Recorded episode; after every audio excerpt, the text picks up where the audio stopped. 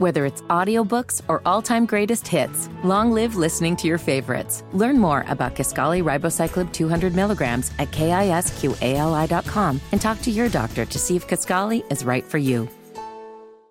The 89th edition of the Four Corners podcast starts right now. Black holding high, goes to Doherty. Doherty in the double team, gives it back to Black with 20 seconds left to play. Goes back to Michael Jordan, jumper from out on the left, good! Rebounded by Webber. Michigan out of timeout. Webber front court, Carolina with foul. He takes the timeout. They're out of timeout. Technical foul. Technical foul on Michigan. Ed Corbett says he can run the baseline. Hands in the ball. Brown gets it into Williams. Here comes Williams front court. Williams on the drive. Gets it back out to him. Long outside shot. Short rebounded. May. It's over. Carolina has won the national championship. 89-72. And how about them Tar Heels? They are the national champions. Matthews off the mark, and this year the confetti is going to fall for North Carolina. They're not going to be denied this time. Hello and welcome to another edition of the Four Corners podcast. We are powered by Carolina Electrical Services.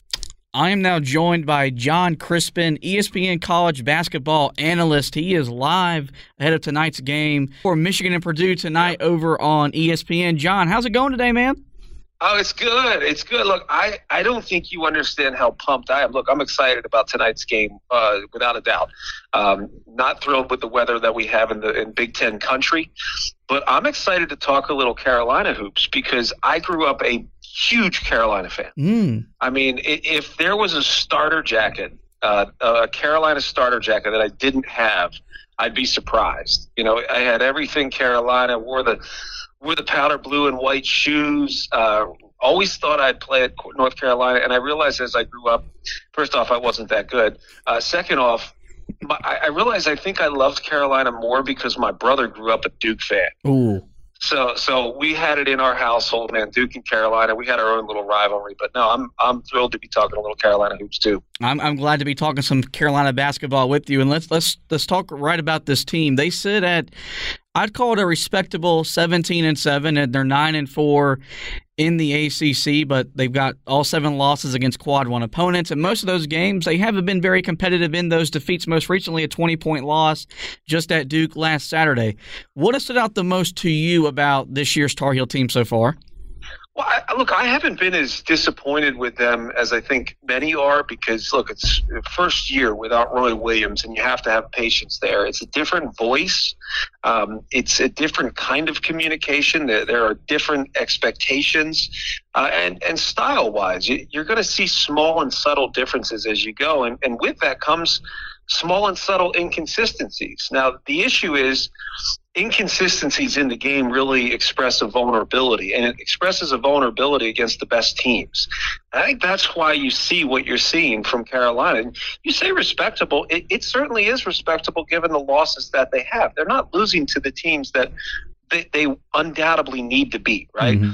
I think it's hard to say, uh, as, as North Carolina, you know, North Carolina fans expect to win every game, and, and understandably so.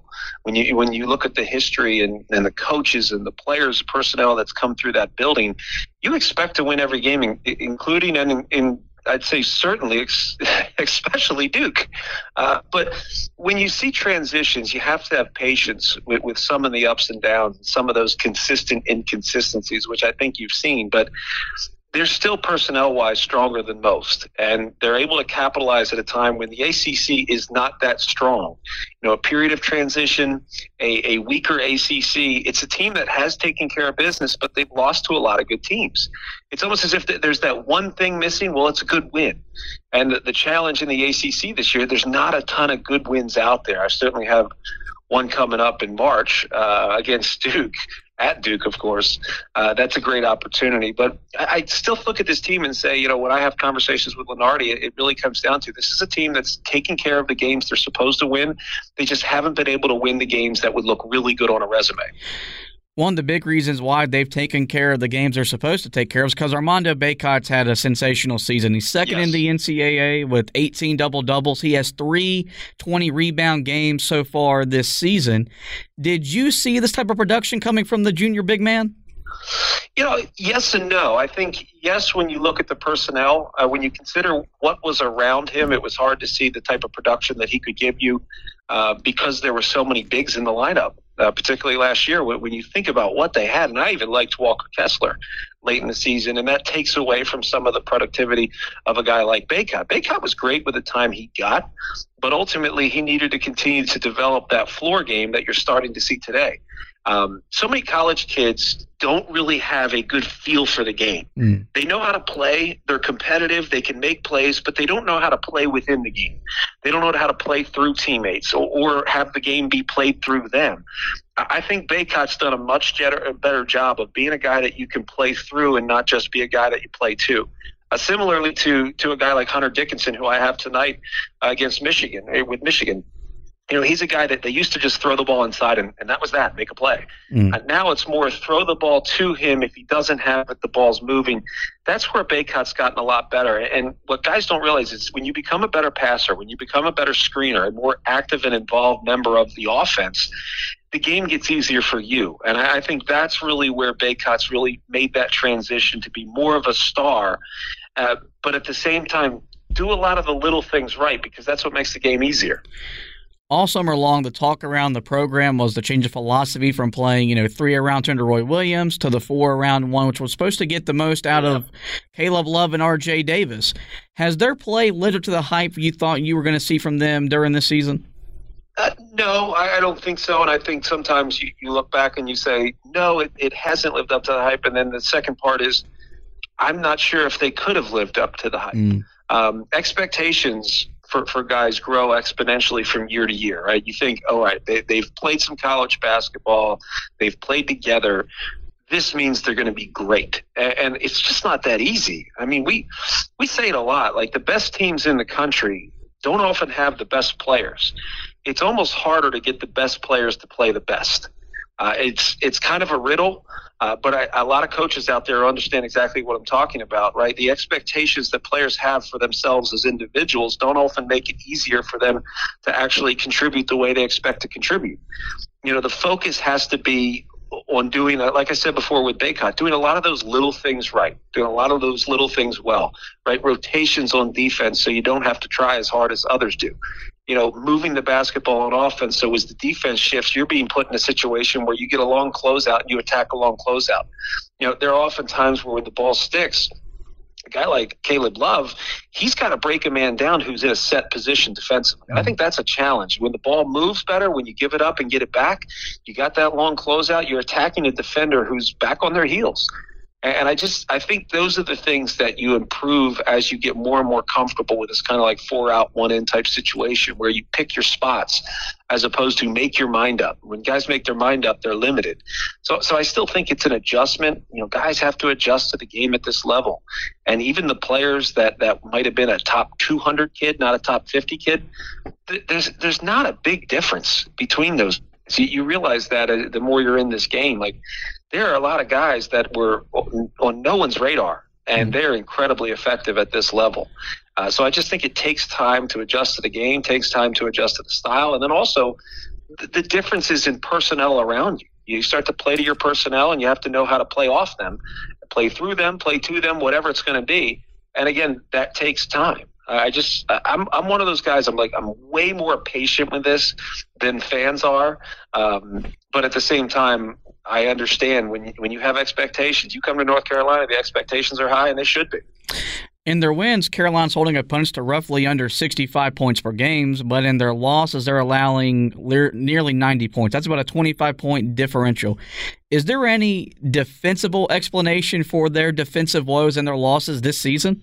Well, I think it's funny. It's it's similar to a lot of teams. I think it's similar to Kansas. I think it's similar to even Purdue. To be honest, if we're really going to look at teams at the top, you see teams that are much better defensively when they're scoring it well. Mm. Um, part of that is you, you have an opportunity to set your defense. You're, you're not chasing the play.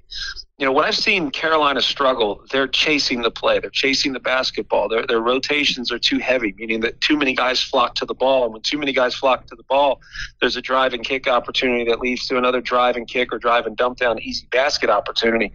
Chasing the play is like an epidemic in, in college basketball, and, and partially because so many teams have gone to this positionless game where your five man is the initiator around the perimeter, setting a ball screen.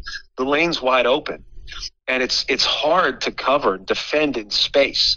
I think it's really changed the game. Uh, it may seem subtle, but it's drastic to me when you look at it. And I feel like North Carolina at times when they don't get scoring first, defensively they're chasing. And when you're chasing for too long, you're just not going to be an adequate defensive team. And then you're really relying on your offense to make a comeback. Um, I think there are times when they pressure they're better and they get back in the game.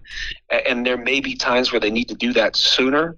But ultimately, it, it's it comes down to communicating in transition. If you're going to play where you're going to play fast and you're going to get up and down the floor but miss some shots, you got to communicate really well, right? It doesn't matter who you've got, you've got to get somebody, and you got to make sure you tell your teammates that you've got them.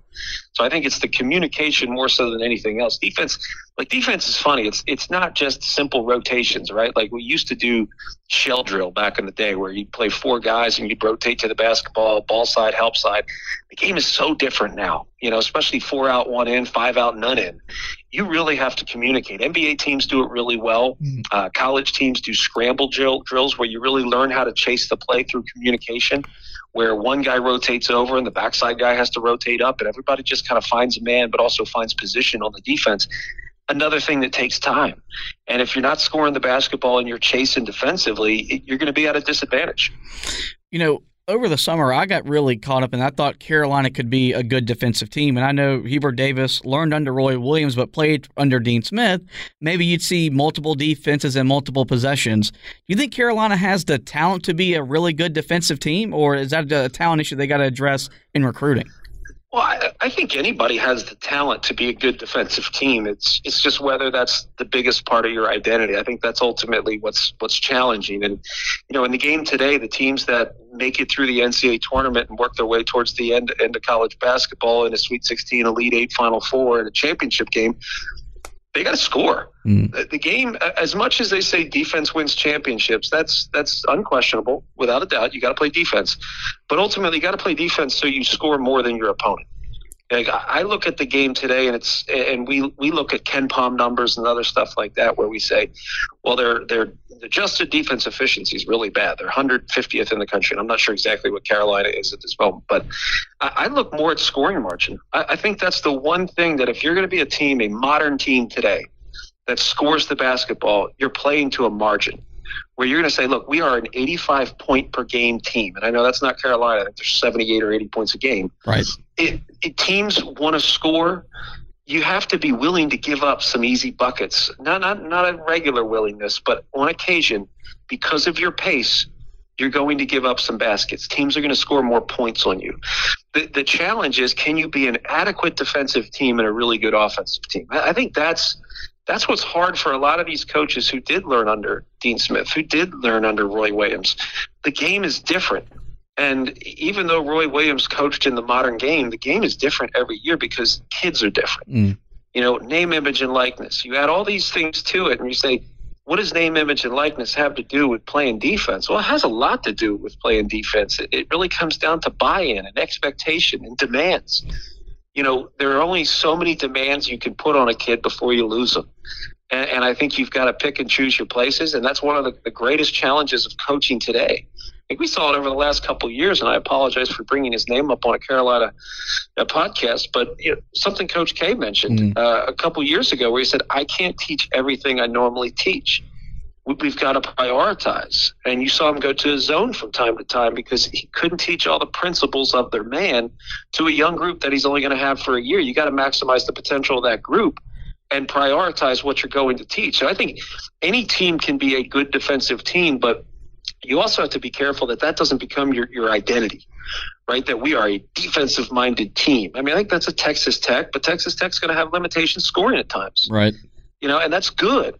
I think the identity of the Tar Heels is going to be offense, and it should be focused on a scoring margin, not a not a, a, a percentage in terms of how we evaluate or use metrics to define a defense. I think if you play with pace, you may give up more points, but in the end, if your margin is 12 to 15 points a game, that that's something that kids are going to want to be a part of. That's similar to the NBA style. And I think ultimately that's that's something that a lot of fans would get behind because not only is it fun, it's kind of inspiring. One of the changes that have swept college athletics uh, by the foot the last couple years has been the transfer portal. Carolina dipped into that over the summer to bring in Brady Manek, who has been the unsung hero of this team at different times this season. Just most recently, Tuesday night, he hit the game winning shot to beat Clemson. Yep. How has he fit in at Carolina upon transferring in from the Oklahoma Sooners program? Well, I think he, he fits in well because he's that stretch four. Uh, you can trust him physically. Uh, he's not he's not a great defender. He's not going to give you much, but he's experienced, and experienced guys know how to hide themselves. Like I always said that I, I was one of those things where I was able to start my freshman and sophomore year uh, at Penn State, and uh, not to bring it up, but we did beat Carolina in the NCAA tournament. Apologize for that. Uh, it was a big, it was a bigger deal for us than it was a bigger loss for you guys. So, so you should be happy for us. Um, I was always able to play because I knew the game well enough. I knew how to take breaks. I knew how to hide myself. And I think you see that from Brady Manek in terms of his experience on both sides of the ball. He doesn't chase the ball, right? He chases the open space he's much better in open space. He's he's not going to put the ball on the floor unless the closeout and pump fake gets the guy flying by. I think he stays within himself, and when you stay within yourself and you do have obvious limitations, whether they be athletic or skill, you know, you stay within yourself, you can be effective. And I, and I think Brady Manek has figured that out. He's figured out how to play to his strengths, uh, not try to do things that he really can't do, not not try to do things that are just out of character and, maybe out, outside of his skill set. And I think as the season goes on, you'll see this is a guy that he'll move up towards the top of a scouting report, not just because of his, his obvious superficial production, right? It's because of the things that he poses as a challenge to an opponent, right? Long closeouts for a four man. Well, you get a four man away from the basket. Now you have one shot blocker and one, one of your key rebounders. He's a guy that can really break down defenses. And I, and I would really look to utilize him more and more in pick and pop situations. I, I hate saying pick and pop situations because pick and pop intend, uh, implies that it's it's uh, calculated. It's really pick and read. Mm. You know, you set the screen, and if the defense does a certain thing, you pop. If you set the screen, the defense does something else, you roll. If the defense on the backside is present, it's a short roll. So, so I would use him heavily in those pick and read situations. So long as you can get a guy like Bacot to stay out of the block, really vacate the block, I think Manek could be key for them down the stretch, as as he has been. We're talking with Jon Crispin, ESPN college basketball analyst a staple of Carolina basketball under Roy Williams was playing eight, nine, 10, 11 guys at certain times. Carolina doesn't have that depth this year. You got Dawson Garcia away with the family issue, Anthony Harris suspended for academic. So right now, Hubert's only playing seven to eight guys. Why hasn't he been able to expand his bitch with the Justin McCoys, Dontrez Styles, and D'Marco Dunns? I think part of it is coaches get comfortable with the guys you have um, we are human beings. We are creatures of comfort as much as we're creatures of habit. The habits come from our comfort, right? Like, you know, and, and I am probably a little more philosophical than most of this stuff, but I really try to understand this. Jay Wright plays seven guys. Mm. And John Beilein in the NCAA tournament, he played less and less. He went to a seven man rotation, and there's a reason why. You, you develop a comfort with that. And when you don't have the margin for error, and I think this is probably the reason. I can't say that the exact reason, but based on what I see and what I know and what I understand philosophically about people, I think part of the reason is you don't have the margin for error at Carolina this year to play a bunch of guys that you just don't have a trust for.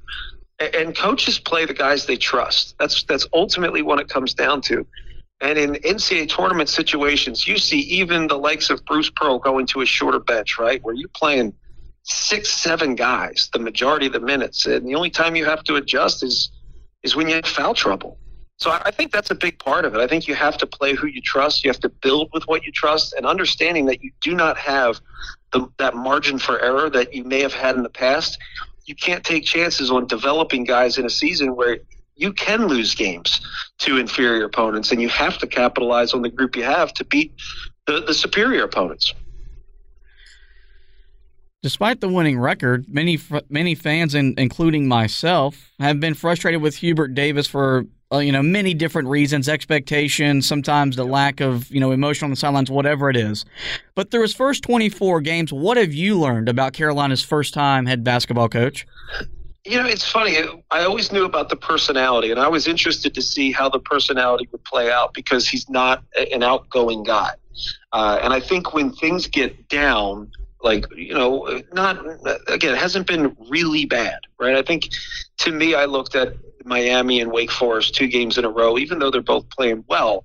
Uh, I wanted to see more of an emotional response. And I think that's the one thing that I would look at and say kids do require at this level an authority. Mm-hmm. And the challenge is will you be an authority? Again, we don't like that word in our society today, right? The, the word authority. We also don't like the word manipulation, right? But the reality is, coaches have to manipulate a, a group of kids to come together to focus on what makes us the same and not what makes us different, right? Bring us together for a common goal. And you you are you're required to be an authority. And I think that's probably one of the biggest challenges. How can you be what I refer to as a passive authority? It doesn't mean he's passive by any any means of the way. It, it just means that superficially he's not going to give you that emotion. Superficially, he doesn't seem to make those demands of players. when you think about it, like some of the greatest coaches that are out there, like Bill Self is an authority over his team. Tom Izzo is an authority over his team. Coach K is an authority over his team. There is no questions when it comes to who's in charge and will I do what I'm asked to do. I think teams that struggle defensively ultimately see the same thing. They do not have someone that is holding them accountable in an authoritative way. And that was always going to be my, my question, you know, for Hubert Davis is could you be an authority over these kids? It's hard for an assistant coach with that type of personality to do it. And it has to be done in a different way, right? You, you have to manipulate the game and manipulate your personnel in a different way, right? It's more through social interaction, personal connection, because the emotions on the sideline aren't going to do it. So I think it's something that requires yet another adjustment. I mean, to be honest, Roy wasn't really the, the biggest authority. He, he, was just old school in his approach in the sense that there was no question who was in charge. You know, he was cool for the most part on the sidelines. He he wouldn't call timeouts to, to rip into guys for the most part but at the same time, there was no question who was in charge. And, and I felt like that was going to be the biggest challenge for Hubert Davis and his personality, considered uh, the move from assistant to head coach. Given the fact that he's not a demonstrative personality, it's really hard to establish yourself as an authority. And like, like I said, society tells us we, we don't like authorities these days. But truth be told, one of the things I think is missing in our world today, today is a healthy fear of authority. And you'll see that accountability is sacrificed. And, and, at times, it's often things on the defensive end that get sacrificed when that, that isn't there. Couple more questions for you, Jon, and I'll let you go. The ACC only has one ranked team, that's being the blue, the, the Duke Blue Devils, and it looks like they're going to put at the most probably five to maybe six teams in the NCAA tournament. Why hasn't the league had the type of bounce back season we expected them to have? You know, it's interesting. I, I think sometimes it's it's not that obvious. You know, there are times when it's in hindsight, you look at it and you say, oh, well, I can see how this personnel didn't work out, this personnel didn't work out. There are teams like, would anybody have said Miami would be pretty good this year? What, what are they, nine and four in the conference right now, tied with Carolina? Like, you know, no one would have said that. Would you have said, hey, Wake Forest, uh, Steve Forbes, it, they're going to be good this year? I don't think anyone would have said that. I think you would have expected more from Virginia. We always expect more than we've gotten from Syracuse. Virginia Tech was a top 25 team to start the season. There's also programs like Louisville, which have been a circus, have been an absolute circus.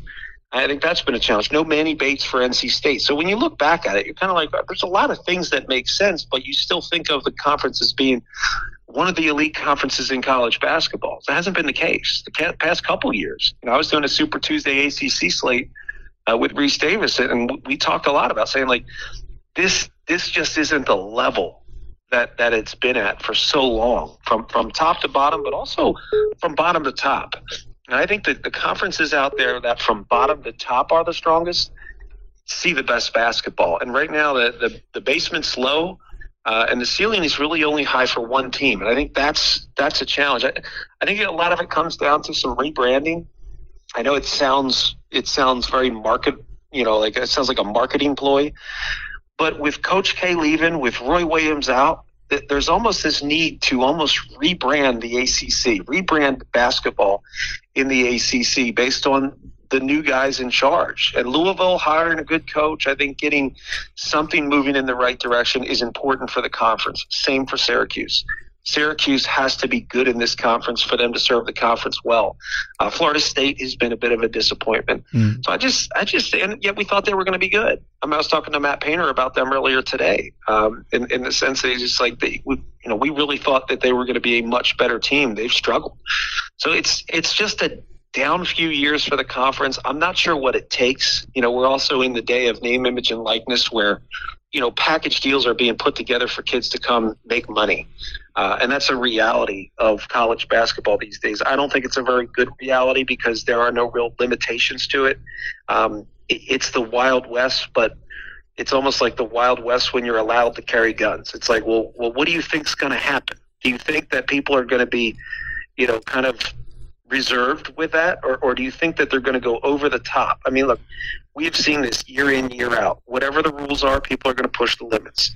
And I'll be interested to see the conferences that really get behind name, image, and likeness and where they go versus the conferences that really sit back and kind of rest on their laurels and say, hey, we are a great basketball conference. Well, that's not what it takes anymore.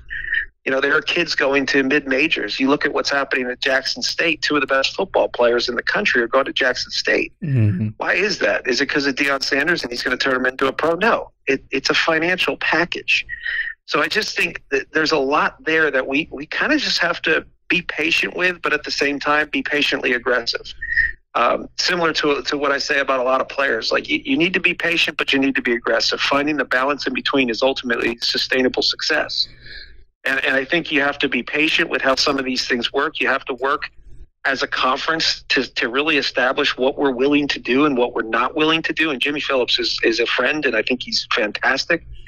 I think he'll be working with schools to, to talk through some of this stuff. But I do think uh, because of the last couple of years, the ACC almost needs to be rebranded a little bit to get excitement back and to start to raise the expectations for, for its member institutions, especially some of the ones that are, I hate to say more important than others, but Louisville and Syracuse, I think those are important institutions for the ACC when it comes to college basketball. Hubert Davis has praised Leaky Black for his defensive performances yeah. throughout the season. If you had to vote, would you select Leaky Black as the ACC Defensive Player of the Year? God, it's it's hard to I'm trying to think who who I might say. I mean, gosh, you look at guys like Wendell Moore, but it's not about statistics. It's just about you know commitment. Mm. Um, if they turn it on, guys like that could be good. It, it's hard to say it wouldn't be Leaky Black. Um, it's just one of those things. I think the defensive player of the year is such a, a subjective uh, thing to, to award somebody because the writers look at it and say, well, let me see your steals, right? Jacob Gilyard at Richmond is always tops in voting or up there in voting when it comes to defensive player of the year, mainly because what? He's, he steals. He's, he leads the nation in steals. You know, somebody else may lead the country in blocks. It doesn't mean that the greatest defender in the world. It could mean that their guards are really good defenders and force guys into bad shots. You know, so I look at it and say, like, how do you impact the game? Do you impact the game in a sense where they play away from you? Are you Jalen? Are you Jalen Ramsey on the edge? You know, are you a guy that when you're locked up one and one, you go someplace else? And the answer with Leaky Black is yes. There's not a matchup on the floor he can't cover. Um, you can switch him on anybody and it's disruptive by nature. And in that sense, yeah, you would say he's up there in terms of defensive player in the year in the conference. I think it's too soon yet to to award that award to anyone, but in terms of his ability to disrupt any position on the floor, you've got to give him that consideration. I'll get you out on this, Jon. Carolina is among one of the last teams in the NCAA tournament field, according to uh, your colleague Joe Joe Lunardi. For them to secure themselves a spot in the in the NCAA tournament, what do they need to do over the their, their final seven ACC games and the ACC tournament? That way, they're not sweating it out come Selection Sunday. I think you need to win five of the, the next seven. Um, mm. You win five of the next seven, and when you look at those, I mean, Florida State uh, Pittsburgh. I just pulled up their schedule. I don't have this by memory. Virginia Tech, Louisville, NC State, one you should get. Syracuse, one you should get. And then there's Duke.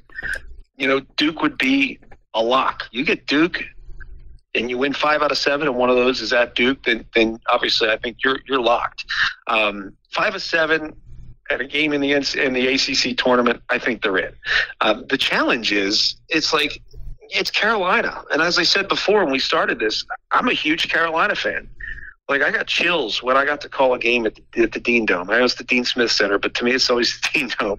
Like I, I read, I, I've I've read Dean Smith's books. Like I, I grew up rooting for Carolina. in 1993, the, the timeout it couldn't have been a better year for me. Mm. Um, so, but that being said, my expectations for the program are Final Four caliber program, right? Like they're they're they're similar to what fans expect. So I think the the NCAA tournament is about feeling good about where we're headed, right? More so than feel good feeling good about where we got. So I think you have to look at the NCAA tournament with with the right mindset, with the right perspective. That is like we're doing this because we're building something. We're not rebuilding something because Carolina isn't a rebuild. Carolina is a continue to build on top of what's already there. Um, but I, I, do feel like, you know, given the change, uh, given personnel changes, given some transfers in and out, you have to feel good about making the NCAA tournament and then giving yourselves a chance because this, again, is a team, they're in the top 40 when it comes to scoring and teams in the NCAA tournament that can score the basketball, and teams in the NCAA tournament that have challenging matchups, namely in the form of Armando Bacot, uh, they can make noise. And I think making the NCAA tournament and having the opportunity to make a nice little run allows you to feel good about the direction of the program. And I, I think that's really what it's all about this year. It's not about, hey, I like where we ended up. It's ultimately, I, I like where we got and I like where we're going. So I do think the NCAA tournament's important. I do hope that this is a, a, program that continues to improve upon the areas where they are vulnerable, particularly defensively, particularly when it comes to controlling a game that maybe goes the other way, where you're you're not making shots and your opponent is getting out and running and you're not setting your defense, yet they're scoring and you have to play against the set defense. I think that's a challenge. So if they can control the game a little bit more, if they can feel it out a little bit more, create a rhythm that that their offense creates a rhythm that supports who they are defensively, you'll see the potential of this team rises quite a bit. And I think that the, there's a potential to be a second weekend team again based on the matchups, which sounds really cliche when it comes to the NCAA tournament but the personnel's there to do it. It's just a matter of improving on the things that you're changing. You're improving upon getting good at, ter- at, in terms of that four out, one in. You're playing with more space. You're reading that open space better. And also, with that shorter lineup, you should be getting better game in, game out. Every game you should be improving with that group because they're playing significant minutes together. Significant minutes together increases feel, but it also increases chemistry on the floor. Chemistry on the floor is one of those things that, that every coach there in college basketball is trying to find. And it takes time, but I, I, do think the opportunity with the next seven games, I think there are plenty of opportunities to develop that chemistry to make a nice little. Jon, I, I want to thank you for taking some time out of uh, your ever busy schedule to come on and talk a little Carolina basketball. And hopefully, we can do it again later down the road, my man. Yeah, man, I'm here. I'm always happy to talk Carolina basketball, and and and if Duke calls me to do it, I'll have to admit that I was a Carolina fan my whole life. All right, man. You have a great call tonight. We'll talk. We'll talk again soon. Okay. All right. Thanks, brother. There you go, guys. That's ESPN college basketball analyst Jon Crispin joining us for uh, a great conversation about Carolina hoops. We're going to take a very quick break, play you this week's ad from DraftKings, and then I'm going to come back and shut down this edition of the Four Corners podcast. As if the McCrispy couldn't get any better, Bacon and Ranch just entered the chat. The Bacon Ranch McCrispy, available at participating McDonald's for a limited time. Ba-da-ba-ba-ba. The moment we've been waiting for since September is finally here. In honor of the big game, DraftKings Sportsbook, an official sports betting partner of Super Bowl 56, is giving new customers 56 to 1 odds on either team. Bet just $5 and get 280 in free bets if your team wins. DraftKings is now live in New York, meaning you can bet from almost a third of the country. If Sportsbook isn't in your state yet, play DraftKings Daily Fantasy Football Contest for Super Bowl 56. New customers can get a free shot at a $1 million top prize with their first deposit. Download the DraftKings Sportsbook app now and use the promo code TBPN and get 56 to 1 odds on either team. Bet just $5 and get 280 in free bets if your team wins. That's promo code TBPN at DraftKings Sportsbook, an official sports betting partner of Super Bowl 56. 21 or older. Minimum age and location and, lo- and location requirements vary by jurisdiction. See DraftKings.com slash sportsbook for full list of requirements and state-specific responsible gaming resources. Void where prohibited. If you have a gambling problem, call 1-800-GAMBLER in Tennessee. Call or text a Tennessee Red Line 1-800-889-9789. In Connecticut, call 888 789 7777 or visit ccpg.org slash chat. In New York, call 877 8 HOPE NY or text HOPE NY 467 369. Really hope you guys are taking great advantage of all these great offers I've been giving you on the four corner side of things. Same for Anthony over there on the heel tough blog side of things ahead of this Sunday's Super Bowl between the Bengals and the Rams. As I mentioned, this is going to wrap up this edition of the podcast. Before we let you go, do want to get your website heeltoughblog.com. Be getting you ready for Saturday's matchup with Florida State. There will be a preview article up, and of course, day of there'll be a recap article as well. Football side of things. Um, Anthony's still keeping you up to date with weekly storylines. She's having an article coming out about the, the top 10 prospects to keep an eye on for the 2023 recruiting class. Ray Vohasek is coming back for his super senior season. All that coverage and more over on the HeelToughBlog.com. As for the podcast, you know where to find us. We're on the Basketball Podcasting Network. We host through Megaphone, but we're on every major podcasting platform. Simply just search the Four Corners Podcast, like the pod, review the pod, but most importantly, hit that subscribe button. That way you don't miss any, that way you don't miss any any great podcast, any great interview as we take you through the rest of the of the 2021-22 basketball season. Well, that is going to wrap up this edition of the pod. I want to thank you guys for listening. I want to thank Jon Crispin one more time. And as always, go Tar Heels. The Four Corners Podcast is a proud member of the Basketball Podcast Network. Follow us on Twitter at HoopsPodNet or visit our website, www.thebasketballpodcastnetwork.com to find the best basketball podcast.